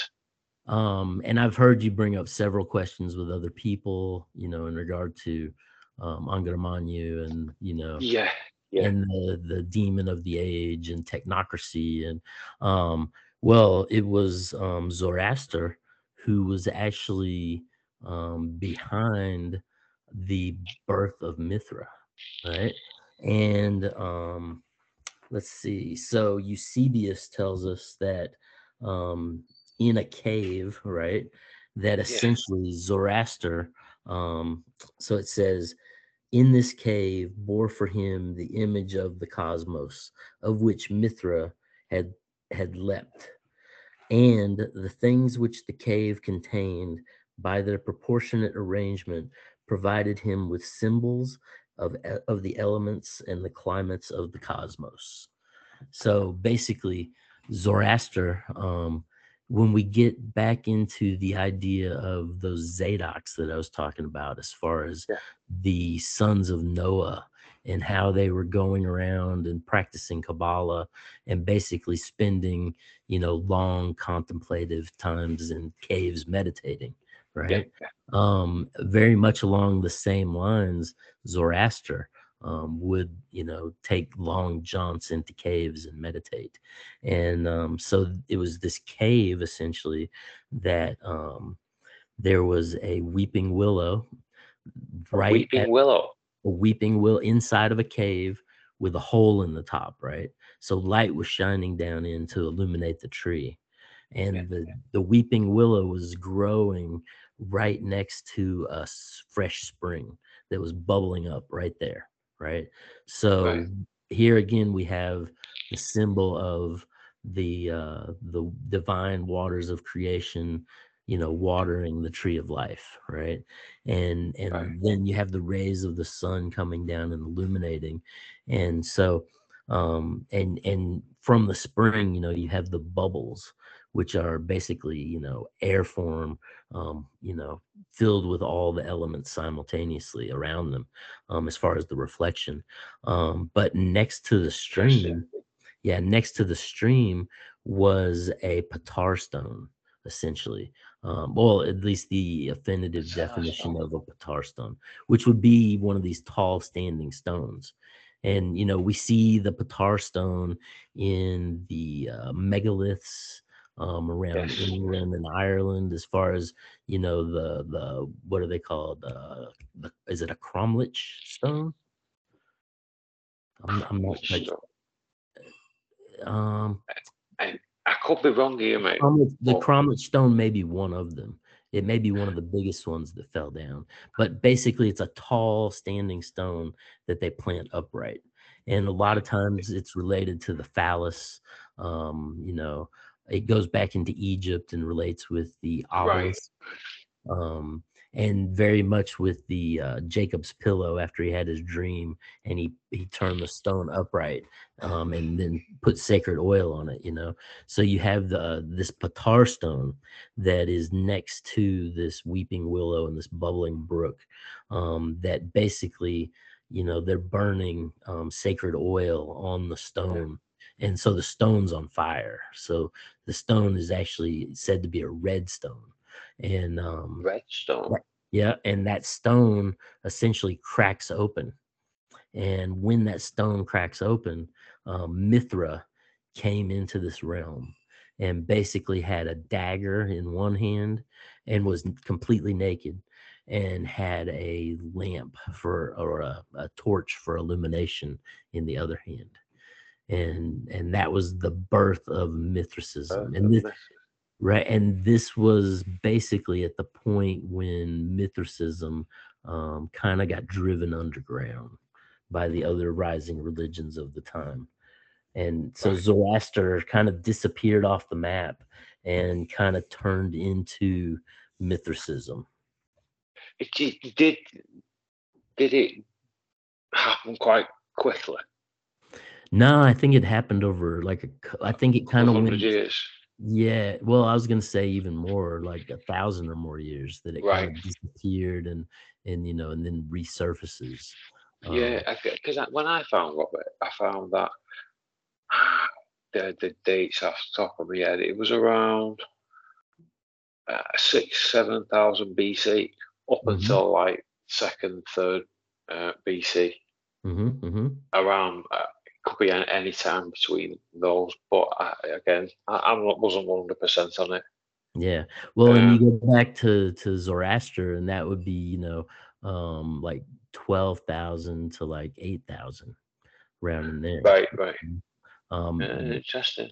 so it's uh you know and basically the the idea was very much like how the egyptian mystery schools kind of went underground and then Yeah, yeah, supposedly later popped back up to you know through the rosicrucians and the masonic orders um kind of uh zoroastrianism in a similar way got driven underground and coming you know came back as uh, mithraism right. I get you, mate. I get you. Yeah. So, but yeah, and then you know you get into all the Temple of Mithra and the slaying of the Sky Bull, and back to you know we were talking about the Yeah, scor- the scorpion earlier. You know, yeah, um, when when Mithra slays the Sky Bull, um, the scor you know the Scorpio is stinging, it's stinging the um the bull's testicles. Oh, Yeah, yeah. nice, mate. So Nice. yeah, yeah. So again, you know, it's also related to being in the time of Scorpio, which goes right back to that, you know, Sumerian, Akkadian mythos of Yeah, Tiamat, you know, getting his head cut off. And and what happens with the bull, you know, they slit the bull's throat, you know, and then the participant would be, uh, you know, like under a grate and would be bathed in the the blood of the the bull, you know. mate, it is the um, the connections are fucking crazy. Mm, yeah. Really are. They're brilliant, aren't they? Yeah. Well, and and you know, you go back into uh to Zoroaster and um they would they would kind of do some similar type sacrifices with donkeys, you know. So Oh, that's interesting. yeah. Interesting. Well, and and it was also the Zoroastrians um when you go back that we see the earliest um apron as far as like the Masonic apron. Um you know, which, would basically be given to a youth um, when they turned 13 years old. And basically, it was like the you know their manhood, and if Yeah. they did anything that shamed them, they would actually lose their their ritual apron. You know, so it's uh yeah Crazy connections, mate, aren't they? yeah yeah. So, but yeah, Mithra and Zoroaster, you know, it's just interesting the the uh the tie over Yeah. there. You know. Brilliant. Uh, yeah. Um, I'm glad that you explained that oh, fucking a lot better than what I could explain it, mate. Um, this is Mm. what I mean about you, Robert. You, um, you just so gifted. Ah, I just like to, like to dig into this stuff, man. Yeah, it's brilliant, mate. It really is. Um, I mean, would you say that um, like Sorath Mm-hmm. Would have any? Yeah, would have any, any link into um, Mithras, maybe Zoroastrianism? Hmm. I mean, you know, when you get into the slaying of the heavenly bull and you compare that, you know, cross culturally, um, as far as the Egyptians and Serapis, um, i- and then you also have the Greek slaying of the cosmic white sky bull um, that Poseidon, you know, gave to the king of Crete. Um, it's it's just interesting as far as does it have a what rephrase the question again What Do, would you say that um, like Sorath, Sun Demon, has any link to um, Mithras or Zoroastrianism? right right um in the sense that maybe there's a time and and a season for everything um and you know when you get into uh the sun demon Sorath and like you know steiner um, basically talks about that you know every planet has a positive and a negative aspect um, so you know there's on the sun there's this sun demon sorath and then there's also a a sun angel of sorts. Um sun angel. angel right. So you know like in every planet would have a negative force and a positive force. Um much like uh or you know in instead of a positive and a negative force maybe what you could say is a divine feminine aspect and a divine right. masculine aspect. And, okay. and the the female is just generally always associated with the underworld and and the demon you know just because of the creation of matter um right. so you know um yeah it's but as far as maybe it's the you know like how the sun itself um they've they've said comes and basically is like a spring and resets itself like in 11 year cycles you know on the short end and then there's a bit you know bigger cycles you know cycles within cycles um so maybe it's the idea that within every animated heavenly body there's a time where it, it's going to act in in a, a negative way and a time it's going to act in a positive way right know? okay. Yeah. well because like saturn you know saturn you have the idea of the reaper and death and the cutting off and but you also have the idea of the hag or the you know the yeah, the, yeah. you know so you you basically have you know um a feminine and very much like when you get into uh, mercury you know how you have the morning and the evening star along those same lines yeah you know? very interesting mate very interesting. Yeah yeah. And i mean you know G- jesus even says he is the morning and the evening star. So it's you know it's it's it's just interesting when you start to try to decipher all these symbols and how they interrelate and and you know complement yeah, yeah. or counter one another you know? Yeah uh, but they can go it can go either way you know yeah yeah yeah.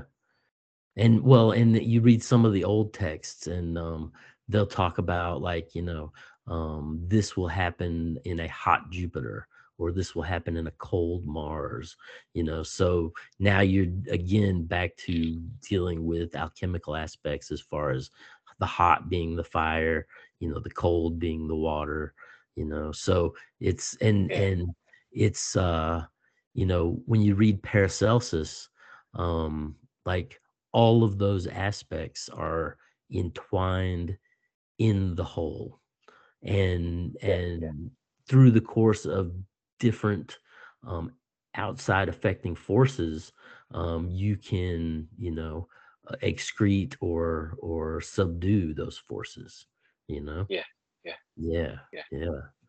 It's, so it's fucking fascinating me yeah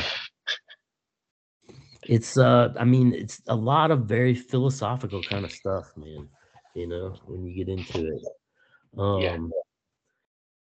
so now um let's see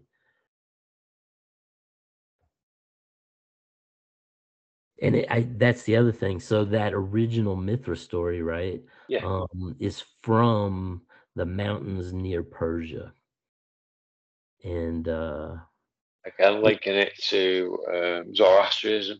Zora, and and it's funny that um, Zoroaster himself was the prophet of Ahura Mazda, while simultaneously, um, you know, worshiping or and I don't know, man. I almost think that when you really look at the story of Mithra, um, to me, it almost has airs of summoning up an entity and bringing some sort of uh, you know egregore into the world.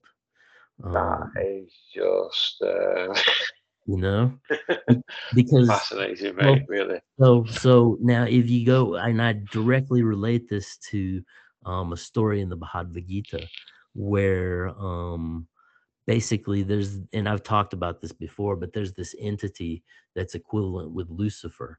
that's in this timeless space that basically um, is is doing some sort of a cosmic alchemy and gets like shouted down and and is made to fall into matter and and as that entity is ascending through the the heavens and the cosmos and you know coming through space it's basically crying out to the the in you know the other archons in the universe and it's saying you know where should i go? Where can i go? And um he's basically pointed to the earth and that there are people here, um, and this is directly relating to the Indian philosophy, that have these patar stones and are burning the sacred oil on the patar stones. So it was actually this burning of the oil on the stones that brought this this fallen entity to earth. You know. That's very interesting, mate. Right. So in the same manner, in the story of of Zoroaster and the birth of Mithra, you have this, you know, this Patar stone next to this, you know, all these cosmic symbols, and basically the stone, you know, cracks open and this entity comes forth. So it's just interesting comparing those two stories, you know, in regard to very, very, very. and and when we look at Mithra, right? Mithra was um, in charge of contracts and in charge of deal making and yeah. and is very, yeah very much related to um, like Papa Legba of the Voodoo tradition as Papa far Legba. as Papa yeah Legba. who guards the crossroads right and makes deals with people you know for for their mortal soul basically um, yeah yeah you know and so um and i don't know if you know the legend over here um, but I kind of grew up in it in in the South in the United States. Oh, Papa, Papa Legba. Papa Uh, Legba. do you know? Do you know, mate? Uh, right. Uh, I've I've heard little snippets about uh, Papa Leg, but not. I've Yeah. never gone deep. I, I think I should really. Because all Yeah. the voodoo, it's just uh, fucking hell, mate. It's as fascinating as Oh, yeah, anything else. yeah. It So now now incredible. As far as uh, are you familiar with the blues blues artist Robert Johnson? Um, I'm not no Robert Johnson. Is that, is that the one who who sold his soul? Soul to the Devil, right? He's the Yeah, first yeah. one that was also in the 27 Club. So Ah, right. Twenty seven. yeah. So so now uh Robert Johnson, he's down in West Helena, Arkansas, basically West Memphis. Um and uh you know, supposedly they say that he was horrible at the guitar. Like and Yeah. he could not sing at all and and people kind of just walked past him and never paid him any mind, you know, because basically in hell, and even to this day, if you go down to Helena, Arkansas, um, you can catch some um, miscellaneous blues acts just sitting out on the corner playing playing music, man. Really? Oh yeah, for sure, for sure. Um, so well, so nonetheless, Robert Johnson he proceeds to go um, out to what they call the crossroads, right? Right. And, And it's an actual an actual area where you can go to. yeah, so I've been to a couple places out there that Right. they have said are the crossroads. Um, I don't know if they were the actual one, but you know, it's right outside of Helena, Arkansas. And um, you know, so and now when you get into the crossroads, right? A true crossroad is not the X as far as two roads crossing one another, right? A Right. true a true crossroad is three roads coming together Right. right? So basically, it's symbolic of the path of the practitioner and choosing between the left and the right hand path of knowledge, right? Right. So so you go out to these crossroads and there's there's a whole formula and you basically dig a hole and you bury a treasure position and you know suppose and then you know you basically bring forth Papa Legba. And Robert Johnson basically you know sold his eternal soul and learned how to play the guitar better than anybody else at that time. And he came back into town and the people that knew him said they could not believe the difference of how you know just really how good he was you know and so it's this quintessential legend. It's very, you know, Faustian, um, but Yeah. it's it's the quintessential birth of rock and roll as as a form of music right there at the crossroads with Robert Johnson. That was the birth of rock and roll, man. You know, and and it is really. Uh, yeah, and, and this this was was it Papa Legba who was uh, allegedly sold the soul to? Yeah, so Papa Legba, Right. much much like Mithra, is the the garter of the crossroads. Um, he's the the one that makes contracts and and makes sure Yeah. people, you know, keep to their to their deal. You know, and it's the whole idea. Don't don't let that deal go down. You know, it's uh, you know, yeah, um, yeah. But but Don't let that uh, deal go down. yeah, but but you know the whole the whole thing with Mithra, um, you know, and it ties into Serapis and that cosmic white bull. Um, just as far as you know, seasonally, there's uh, you know, and um, there's there's a, a lot of Masonic um, beliefs say that you know, as the cosmos turns, you know, a lamb can be born one day. And just because of the shifting of the stars, it can cause it to die the next day. So you know, it bas- this basically gets into the idea of fate, you know. But Yeah, but yes. every every year, um, you know, they basically would. And Serapis, the Egyptian bull, um, was basically a spotted bull that was the offspring of a mother. Spotted that- bull. Yep, of a mother that had been struck by lightning. Right. So you know, and they're taking this this offspring, this illuminated offspring, you know, and sacrificing it to to um Yeah. Plu- Pluto would be the most um appropriate thing as far as you know from what I've I've traced down.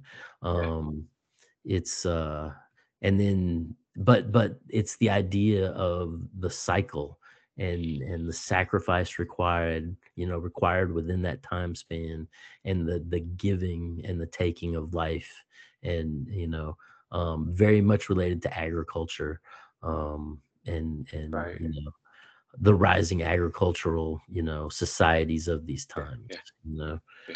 um yeah yeah but it's just Crazy, interesting yeah but it's just interesting the whole um link there as far as and and when you look at mithra and you know um we've recently had um what is it uh, bloomberg um that uh, and i guess it's there in in the city of london and do you know about this there's there's a mithraic yeah, temple yeah, mate. The uh, Yeah, it was yeah, yeah. after uh, World War Two. You know, after the, the bombings in London. right and Uh, they they it- found it and they basically moved it and and Yeah. reestablished you know um this ancient mithraic temple um yeah, it's it's meant to be one of the most Yeah. uh, well preserved like Mithras sites are, are on on the planet. right Meant, meant to be. Uh, right right I would love to go there, Robert. Love to, Yeah. but Oh, yeah. you know, um well but i also it's not close to me. I live at the near enough opposite end of uh, England, so Yeah, yeah. So it's a ways. Um, but man, Oh, I yeah. just I just find it interesting um the the you know modern links of Mithricism and how, you know, um a lot of that seems to be kind of you know genuflecting back into the modern, you know, mythos. yes, yes. Yeah. Agree with you, mate. I, I, I mean, I know. I'm not quite sure if you've seen. Have you seen Raised by Wolves? No. Oh yeah, I did see that. I did see that. That was some. That was yeah. Uh, what is it? The guy there that did Alien. Uh, Ridley, Ridley Scott. Ridley Scott, Scott. Yeah, yeah, Yeah, yeah. yeah. And uh, I really, I really enjoyed Prometheus. That was probably one of my favorite movies. Oh, did. brilliant! That Prometheus. Yeah, but this Raised by Wolves was definitely quite interesting, huh? Yeah, it was. Uh, uh, well, the symbol symbology in it was um, frightening, but Oh, it's yeah. in most things now. There's Right. loads of shows now where with Yeah. symbolism in it. Um, but with the it's raised by wolves, it was like Mithras, Yep. and um, I thought it was brilliant. Oh yeah, yeah. It was in how that they had the cult going around and they had the whatever magical radioactive thing and yeah, yeah. It's uh, did you have did you have you watched all of the um, all the seasons on it?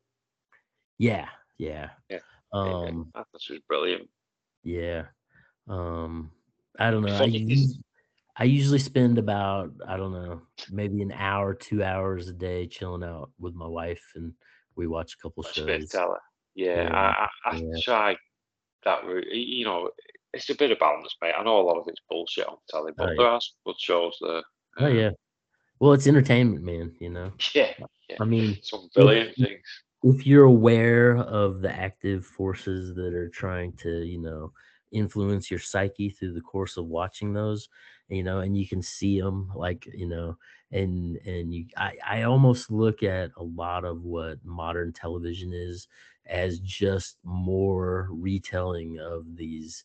Um, I mean, eh, I think at a certain point, you know, there's only so many so- story structures, you know. Yeah, uh, And, uh, a, a lot of them uh, are just a waste of time watching them. Yep. Now, have you seen Raising Jupiter? Raising Jupiter. I don't know what's this, mate. Raising Yeah, it's a it's a movie, but it's very much along the lines of the Sumerian gods, as far as you know, and well, and that's you know when you get into the whole Sumerian culture, um, this like the sacrifice, right? Um, as far as we're talking about different, you know, before be in and you know before animal sacrifices were i mean i think animal sacrifices were always there but they ran in tandem with human sacrifices. And i think that that those human sacrifices um you know um i was going somewhere with that and i got sidetracked but, but- Jupiter Rising, Robert? Oh, Jupiter rising. But so the Sumerians, yeah, yeah. So the Sumerians basically said that this the human sacrifices, right, were basically the the the oil that kept the universe turning, that kept the gears of the un- something along those lines. So basically, the sacri- you know, the human sacrifice was required in order to facilitate the turning gears of the universe.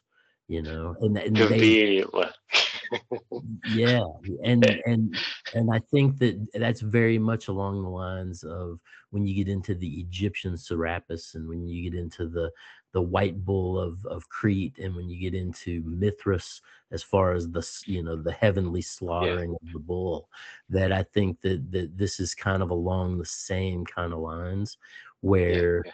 you know it, nature requires death in order to facilitate life something along those kind of Yeah, lines you yeah. you know so yeah yeah just um, it doesn't matter which way you go, Robert. It is all to me fascinating. Uh, I love it yeah all, it mate. it's all all. very it's all very fascinating man Yeah, it is, mate, and all very relevant. I think. Hmm, I don't think people realise um, how important all, all the you know. It's not.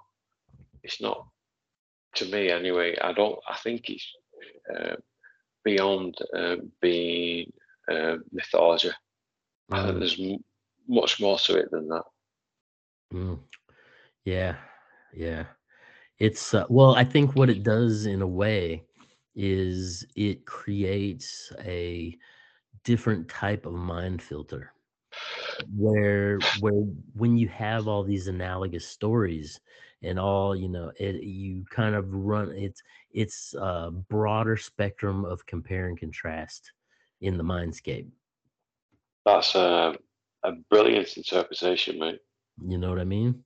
Yeah, so yeah, and and you know um on a certain level after you go through these mythos you know um it's you can either start to predict or you can start to see patterns. You you you reach a deeper understanding of conceiving larger patterns of the turning versus focusing upon the the you know necessity of the now that modern culture is so Yeah. caught up in you know brilliant. yeah. Yeah and and the fact that they've you know created such a consumer class that's so dependent upon you know the appeal to authority of the media um fools rush in, man. It's uh, um, you could not have put it and, any and, better, mate. And you know when when Rockefeller in you know now we're talking the eldest rockefeller before they had all their fortune and fame you know we're talking about old man rockefeller that basically old rockefeller yeah this is this so this is before he set up his first grocery stores and before the family got into the oil business right, um, right. but basically he was going around town to town and he was selling you know it's a it's a common american epithet that you know uh the you have the idea of the snake oil salesman. Snake oil salesman yeah. Yeah so rockefeller um basically you know got his start as a snake oil salesman. And so he basically had these bottles that you know were a mixture of petroleum and and different herbs and he would basically go and sell this as a cure all you know mm-hmm. and so he would roll into town with his little yeah. his little cart you know and he would drop his stage down you know and then he would come out and he would hustle snake oil. And, crazy man. crazy. and, and you know if you're going bald rub it on your head. If you got a stomach ache drink it down and you'll be all cute oh if you you know if you if you if you're constipated it'll clean you right out. It's like no matter what you know what no matter what it is it's, it's good for it and uh, so I wonder how many people fell for that. Oh well, the thing was, man, this is back before information traveled at such a rapid rate like it does now. You know. Yeah. So he would roll into one town and he would basically sell snake oil until the people got onto his game, and then he would basically jump on his horse and ride a couple yeah. counties over and set up shop again. And you know, um, it was uh it was yeah um Crazy snake, that, snake oil salesman man and, snake oil salesman you know and they're still selling snake oil to us man oh you know? man will they ever stop will they ever stop selling? no no they won't dude that's you know i mean that's one thing quintessentially that i think you know um that America is really good at is hustling, you know, and there's good hustles and there's bad hustles. And, you know, um, I don't, eh, do you know about three card Monty? Um, I'm not, I don't yeah. know how to play it and win it. Uh, I think it's, yeah. Uh, is that the scam one where the, uh... oh yeah. And I'll go watch, I see it, you know, here and there when I'm traveling across country. Um, but basically it's three cards, you know, and yeah. it's prestidigitation, man.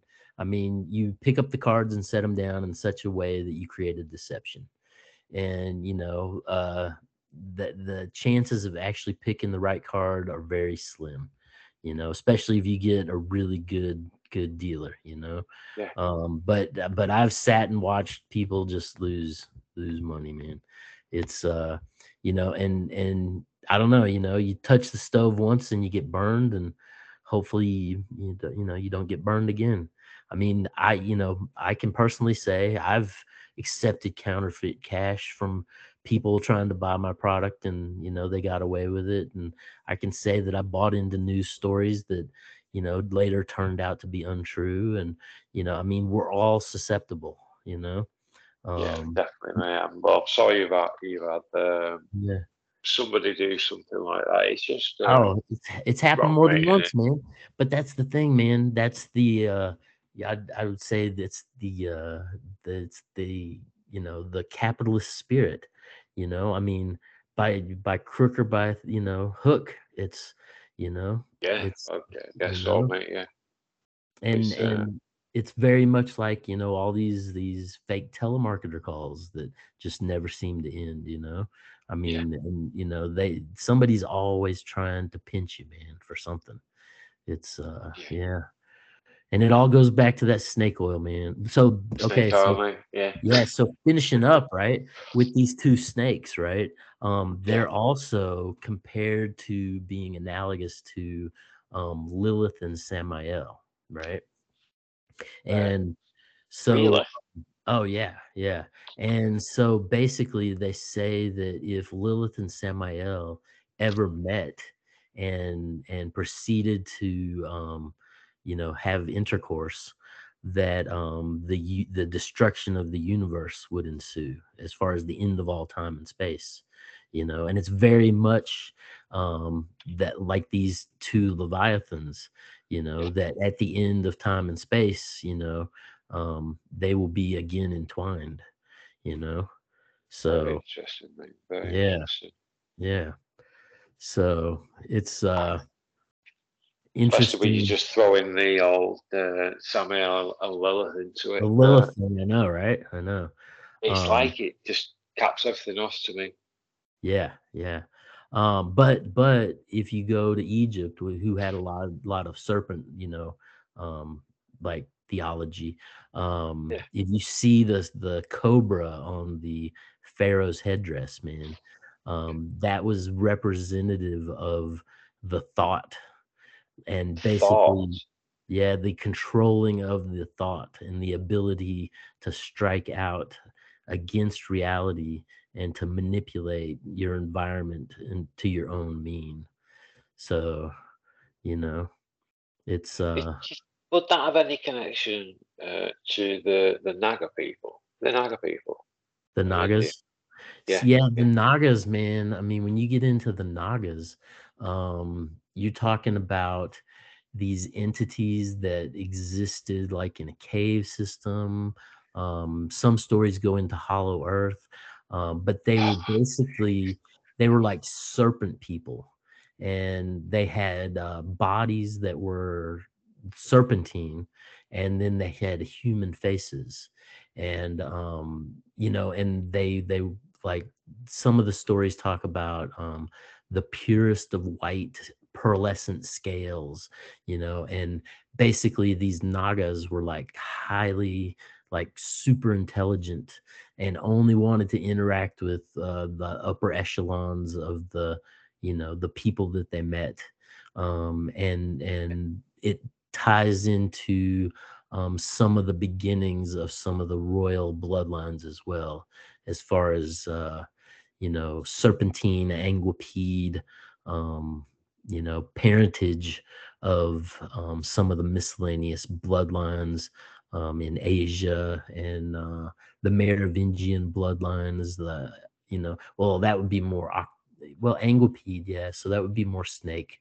Um, but yeah, there's several several different um but the nagas are are definitely and they were said to guard some of the like the most sacred information um and yeah the nagas are definitely interesting man Yeah, yeah.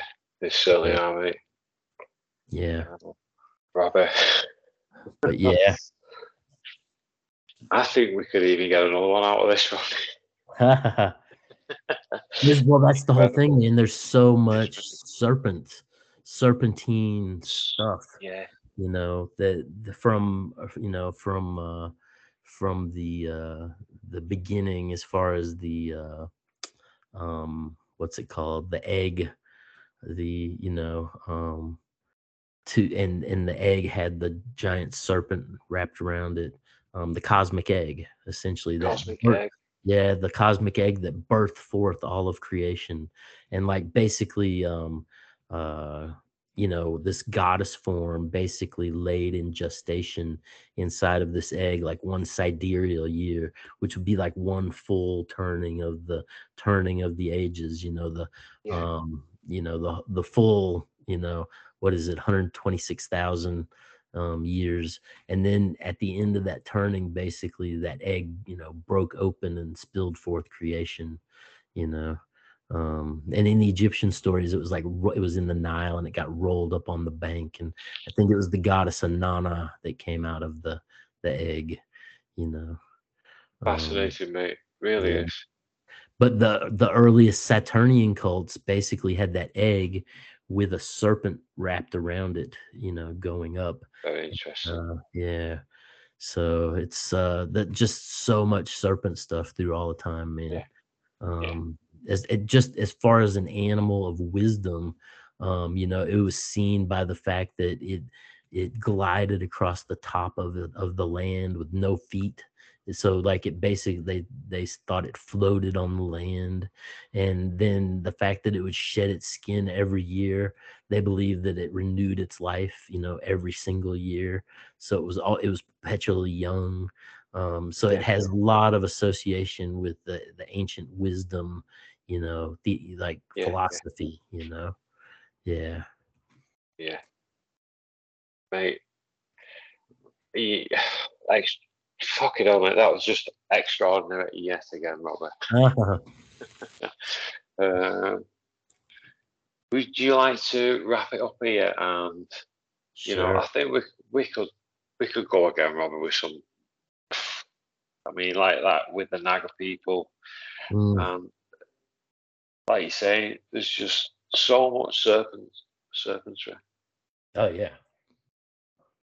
It's incredible.